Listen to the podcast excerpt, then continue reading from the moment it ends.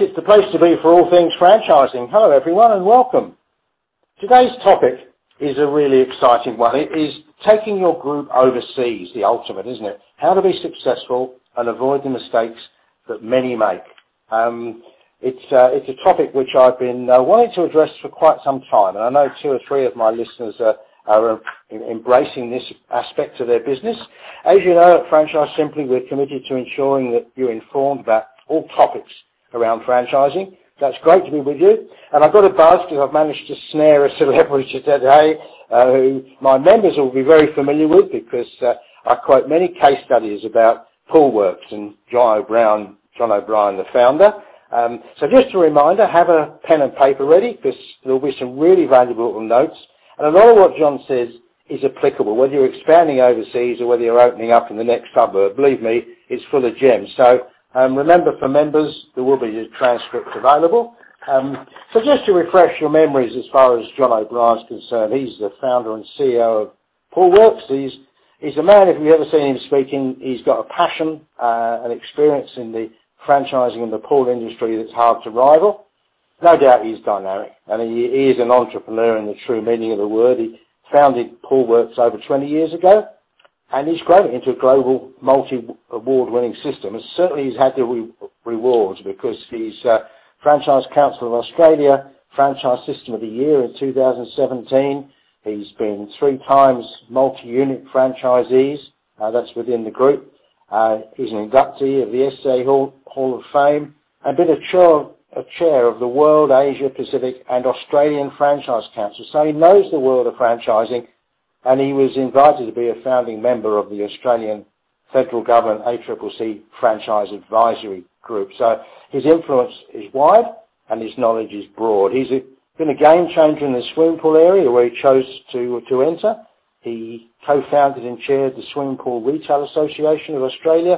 He serves on their pink uh, governing board, Swimming Pool and Spa Association, and um, Poolwerx is rapidly becoming a global brand. It's a successful franchise in the US with launches in other countries on the horizon.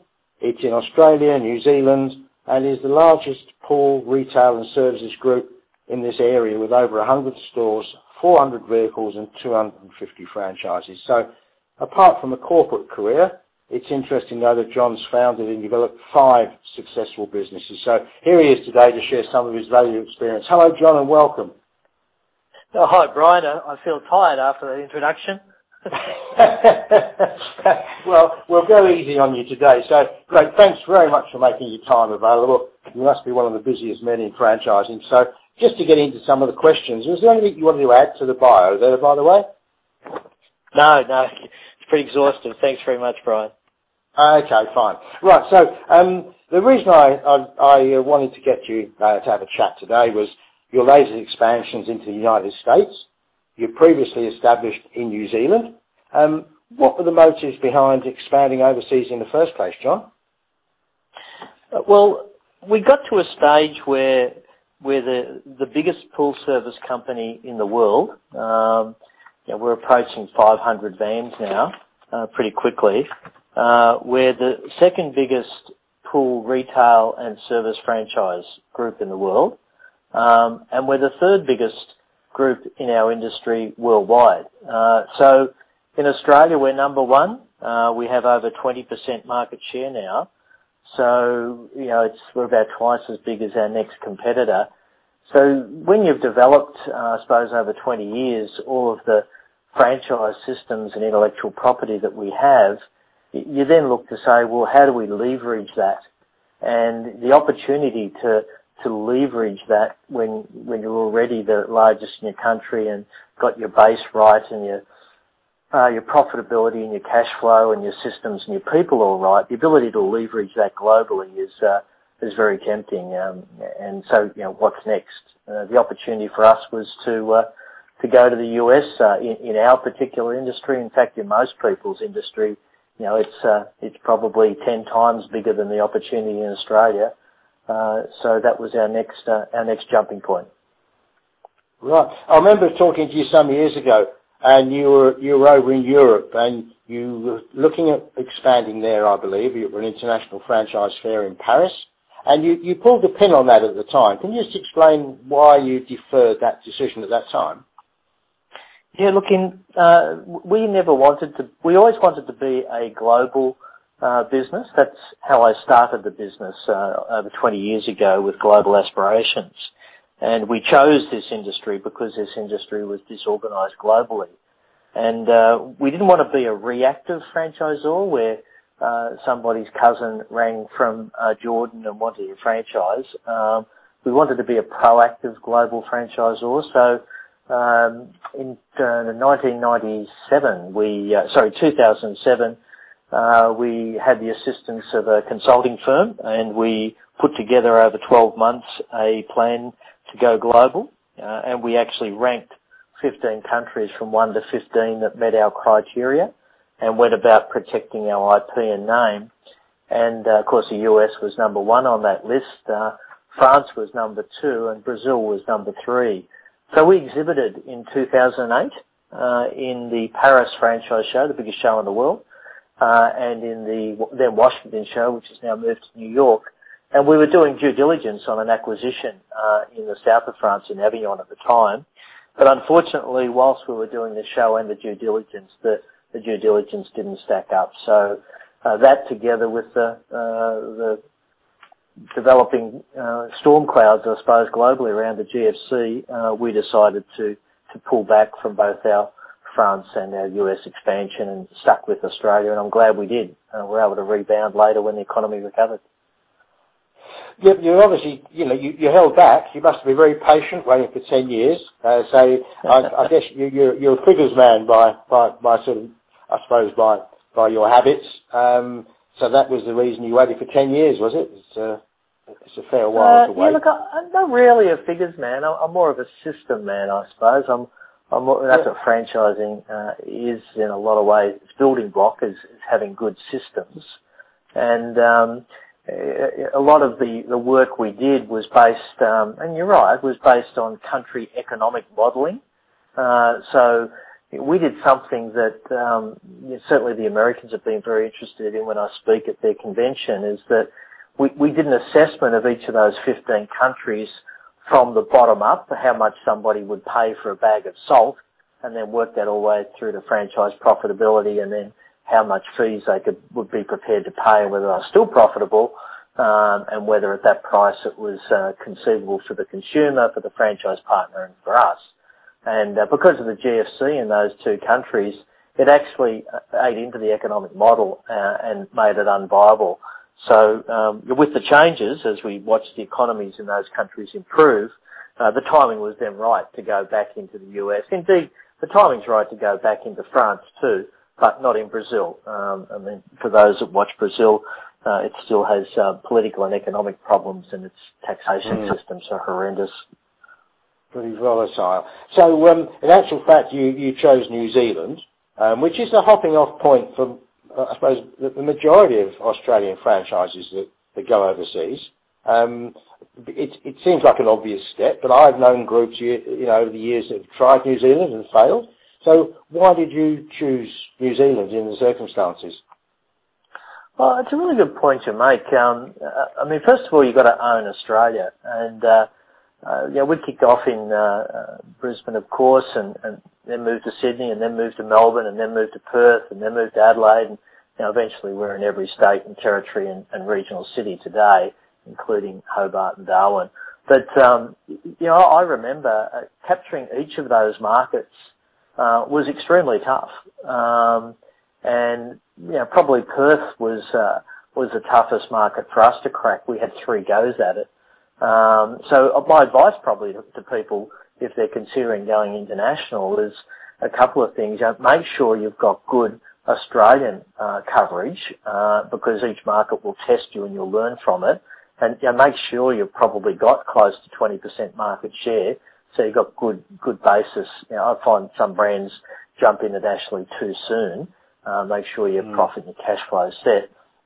But then New Zealand, I just don't know why people don't do it um, it, it, was a great learning ground for us because uh, New Zealand was twice as tough as our toughest Australian market, which was Perth.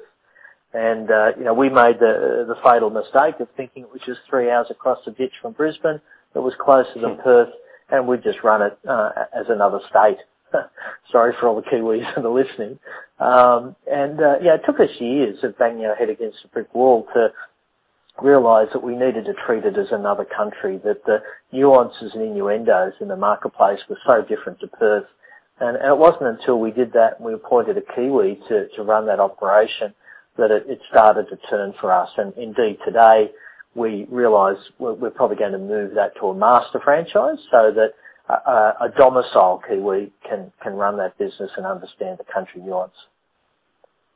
That's interesting. Um, I, was at a, lunch meeting of the FCA recently, and Murray D'Almeida was there, founder of, the Retail Food Group, going back a long time. And I remember um, that he attempted to set up in the UK with um, uh, with Donut King, and it, didn't work for a number of reasons. But he said the biggest mistake he, he made was underestimating the difference between the Poms and the Australians, and he appointed an Australian general manager. And he said that was his single biggest mistake. He should have should have got somebody who was British, who actually related to and understood the market. So you're saying much the same, really, from your point of view. Yeah, certainly, uh, certainly in the in the New, in New Zealand, yes. I mean, you need to have somebody that exports your culture and your system, but the person who goes on to run that uh, needs to head a country needs to be a local, in my view. Eventually, anyway. Yeah. All right. You give us a little grounding there. So, can you tell me the process you adopted to set up in the US then? Yeah, look, it was a very interesting process because we um, we didn't go ahead with our plan from 2007. You know, we did the Washington show and we had a massive response, and uh, we in fact had a deposit, $200,000 deposit for a master franchise in Florida and handed it back, which was a tough day, but I'm glad we did. but back then, we divided the US into seven um, uh, regional master franchises in the US, and we were going about selling seven master franchises. Um, I'm glad we didn't do that now, which was very much the cartridge world model out of uh, originally out of Adelaide, and they sold master franchises all across the US of which some today have been highly successful, most weren't. Um, now, the reason um, I had pause, I suppose, over the next five years or seven, as I was going to the IFA convention in the US and speaking to various colleagues and friends I've developed over the last 20 years, they said, John, you're the biggest pool service company in the world. You're the second biggest pool franchise company in the world. Um, why would you want to share the cake with master franchises when the market potential here is 10 times bigger. Don't put a middleman uh, in the middle. Don't do sub-regional. Um, absolutely do whole of country master franchises in, in, in markets that aren't central or core to your business. But in this business, the opportunity for you to come here corporately and set up and do it yourself directly without having masters is too great.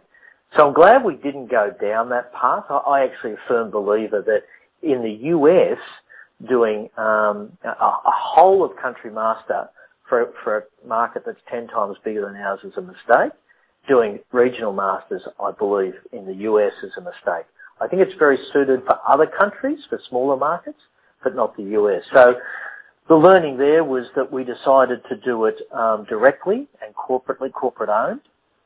The next learning, which I think was really good, I watched a number of other Australian uh, systems that launched in the US, and it was such a slow grind for them looking for franchises because if you don't have anything to sell and the only franchise you got to point to is in Australia, it's too hard to sell. So we took the uh, approach that um, we were only going to, in our industry, attack the Sun Belt. So if you essentially draw a line across the middle of the US, pools, uh, uh, the south is warmer, so we only attack that market. So for a start, um, we're only tackling half the country. So we're looking for a Sunbelt approach, East Coast to West Coast. And then we said, well, where's the right place to go? And we picked the biggest density of pools in the world, which is in Phoenix, Arizona. Um, you know, there's uh, 200,000 pools in Phoenix, Arizona alone. Um, and then we then looked for an acquisition, and we uh, we found an acquisition of 12 stores uh, and we went and bought that business, which was a company direct owned business, and we ran that for 12 months, uh, so we could adjust our model to suit the American uh, marketplace and to get it ready for franchising, to understand the unit economics. Um, and at the same time, applying for our various state registrations, because in the U.S., of course, there's different rules for different states to be able to franchise, and California's the toughest. Uh, if you can get registered in California, you're pretty right everywhere else. California and Delaware are the two tough ones. Uh, the rest fall in behind. So we got about franchising, and uh, 12 months in, um, we figured we were pretty right, but then we realized that it's a big, big market geographically and economically, that what happened in Phoenix wasn't necessarily what happened in the marketplace in California or in Florida or in Georgia or wherever. So we went about uh, a further number of acquisitions. We purchased a small business in California, um, and in Florida, so that we had the East and the West Coast and the desert experience covered. And, and we found nuances in that market, and we, we changed them up even further. 18 months in, um, we had our unit economics done coast to coast, different markets. Nobody could tell us we didn't know what we're talking about. Uh, we'd proven up the model doing it ourselves, adjusted our manuals, and got registered to franchise. So that's the approach we took. Um, and uh, it's, I think it's a very solid approach, so that when you go to market, you can say, at a franchise show in America, where they say, "Where are you from?" A funny accent. You say, "Yes, I'm Australian," but and our system was uh, founded in Australia, but uh, now we have a head office here in the U.S., and uh, we have a number of units across three states. Do you want to talk? That sounds like an incredible amount of work in 12 to 18 months, John. Yeah, look, it it has been. Um, we uh we only began franchising just over 12 months ago. Uhm, and we're, we're actually two and a half years in, as we speak today. 30 months. So we've got 30 stores in 30 months, um, across seven states and uh, over 150 service vans in the U.S. So it's been a very good start. Um, we've also, I suppose, you know, you asked the question about getting established in the U.S. Um, yeah, the next step is, you know, where is your head office? To us, it was always going to be Dallas, Texas. Uh, it's right in Texas is a fabulous state for doing business in America. I, It may not suit every market, but I'd struggle to find a business in Australia that shouldn't look at Texas as their start point and Dallas. So you can fly anywhere in America uh, in three hours out of Dallas. You can fly direct on Qantas out of Sydney to Dallas. Um, it's a megaplex of uh, 8 million people. It's one of the three fastest-growing cities, and it's one of the three franchise hubs. Uh, Georgia, Dallas, and Chicago. Um, uh, or sorry, Atlanta, uh Chicago, and Dallas are where most of the franchisors are, so you can get good staff.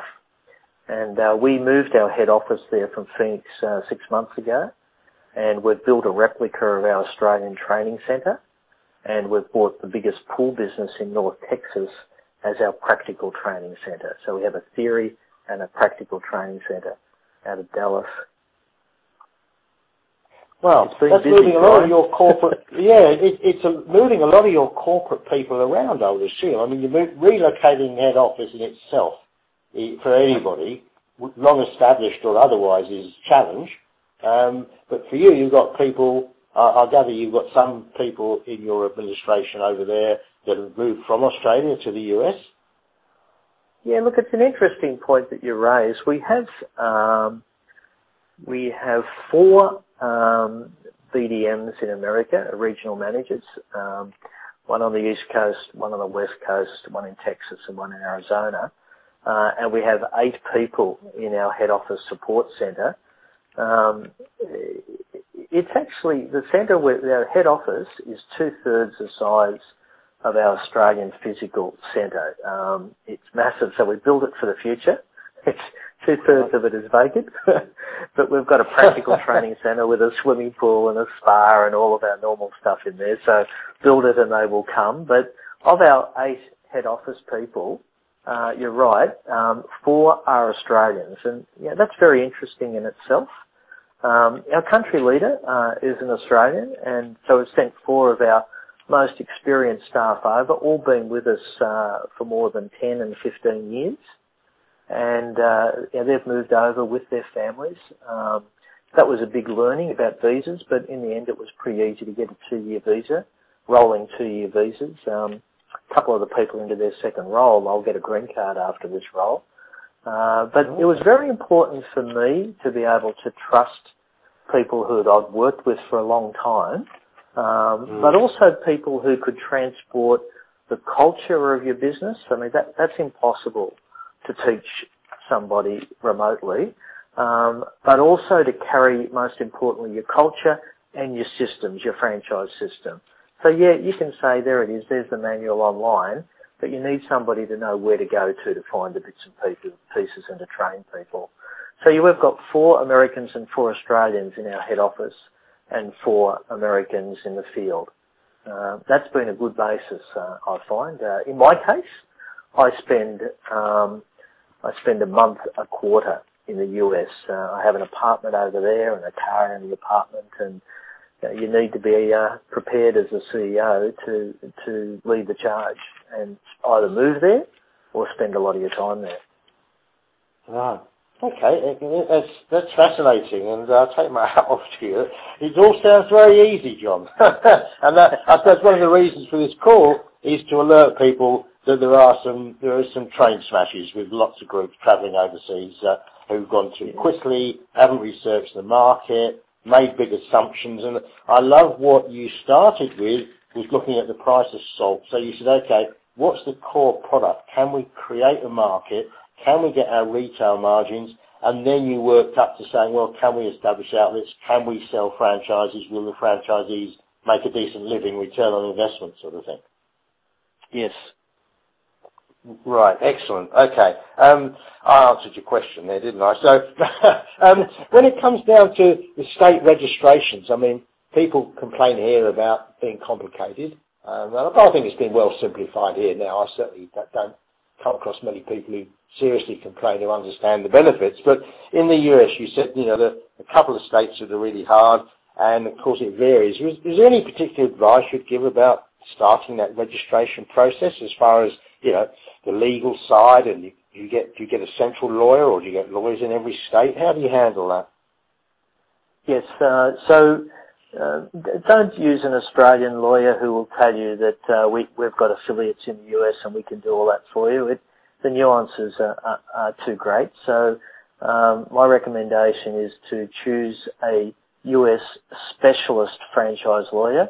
Uh, definitely don't just go with any lawyer who tells you they're a specialist. Uh, so if you go through the IFA, uh, they um, certainly have a fantastic website and link to uh, to all the uh, member law firms.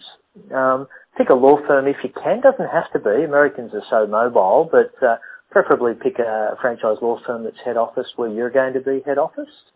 Um, yeah. and get them to do, uh, of course I'll need to prepare your franchise agreement. Um, franchise, uh, legal language in the US is completely different to Australia. It's actually Old English. It's about 100 years old. So uh, it needs to be an American written agreement, or they need to take your agreement and rewrite it. Um, they have their own disclosure document, which is uh, a lot more robust than ours. Um, and so they'll take you through writing the agreement, doing the disclosure document, and then that firm will handle all the registrations for you. There's three levels of types of registration across the 52 states.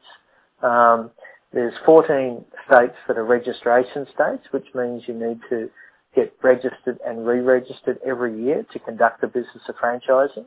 And in California, that takes three months every year where you actually can't franchise for that three months.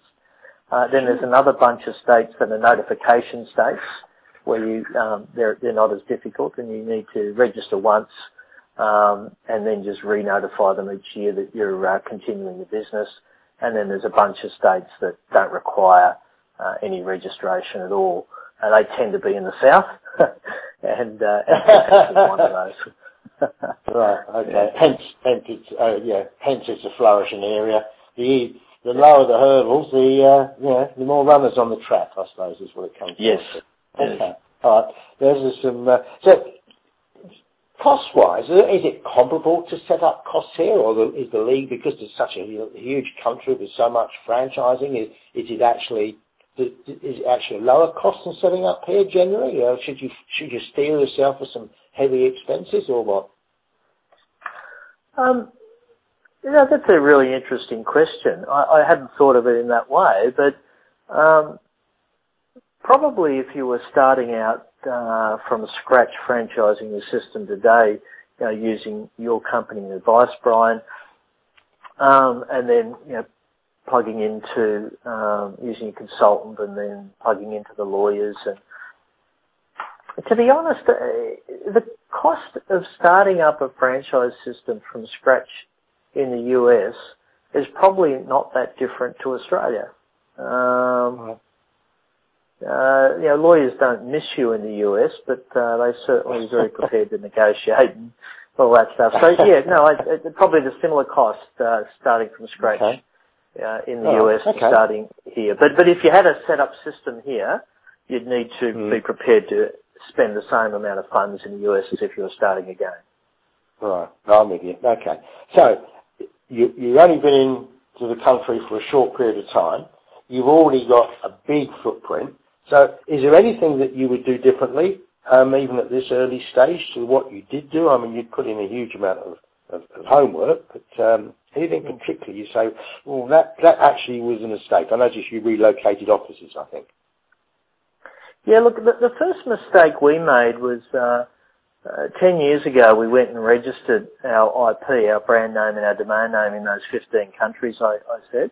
Um, but unfortunately, I I didn't check with my CFO at the time before I went to a a U.S. pool convention, uh, whether that was actually locked in in the U.S.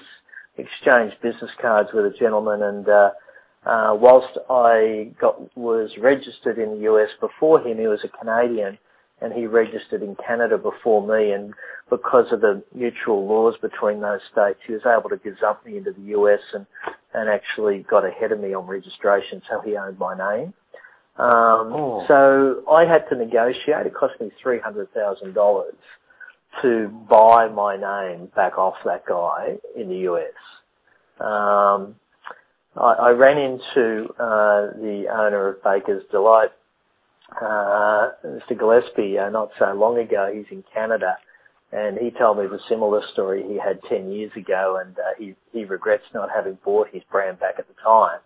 Um, I actually, so that the mistake I made was that I didn't have my IP covered before I went to the country.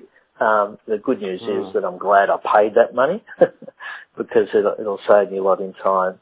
Perhaps a couple of other pieces of advice um, uh, or mistakes I might have made. Um, I didn't choose the right U.S. attorney to start with. Um I I ended up choosing an attorney who um, did more work for franchisees than franchisors, and that's a bit on the nose in the U.S. You're either one or the other. So choose your attorney very, very carefully. Choose your head office location very very carefully, uh, as you raised before. Um, uh, probably didn't spend as much time, we've been there for two and a half years, didn't spend as much time in the U.S. in the first 18 months personally as what I should have. As I said, I now spend a month every quarter there. Um, and, uh, and things didn't go as fast as what the founder can do to drive it, those quick decisions you need to make on the ground. Mm. Um, We didn't make this mistake, but you know we we could have. Um, don't assume that your system, uh, in every way, will translate to the U.S. That's I call that brand arrogance. Your system will iner- invariably need to uh, be your offering will invariably need to alter to fit the U.S. experience. I'll give you an example. Uh, In Australia, we service swimming pools once a month. In the U.S., they service swimming pools once a week. Now, that might sound like an opportunity, but it actually means that the cost of labor uh, is much greater, uh, and and the model is less economic. So we've had to go about changing that in the U.S. Um, here's another good example. In the U.S., in Australia, in our industry, it's manufacturer to retailer direct. In the U.S., it's manufacturer to distributor to retailer. So um, there's a third party in the food chain that take 25 percentage points, which equates to your franchise fees effectively. Um, so our model didn't work. Uh, we would not have been able to be successful. So we we didn't pick that up, believe it or not, on the way through. Can't believe I missed mm. that.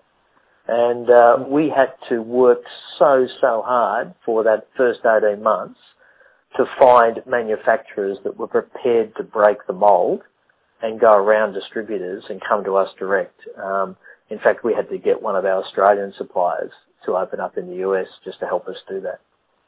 Wow. That's that's huge, isn't it? Yeah.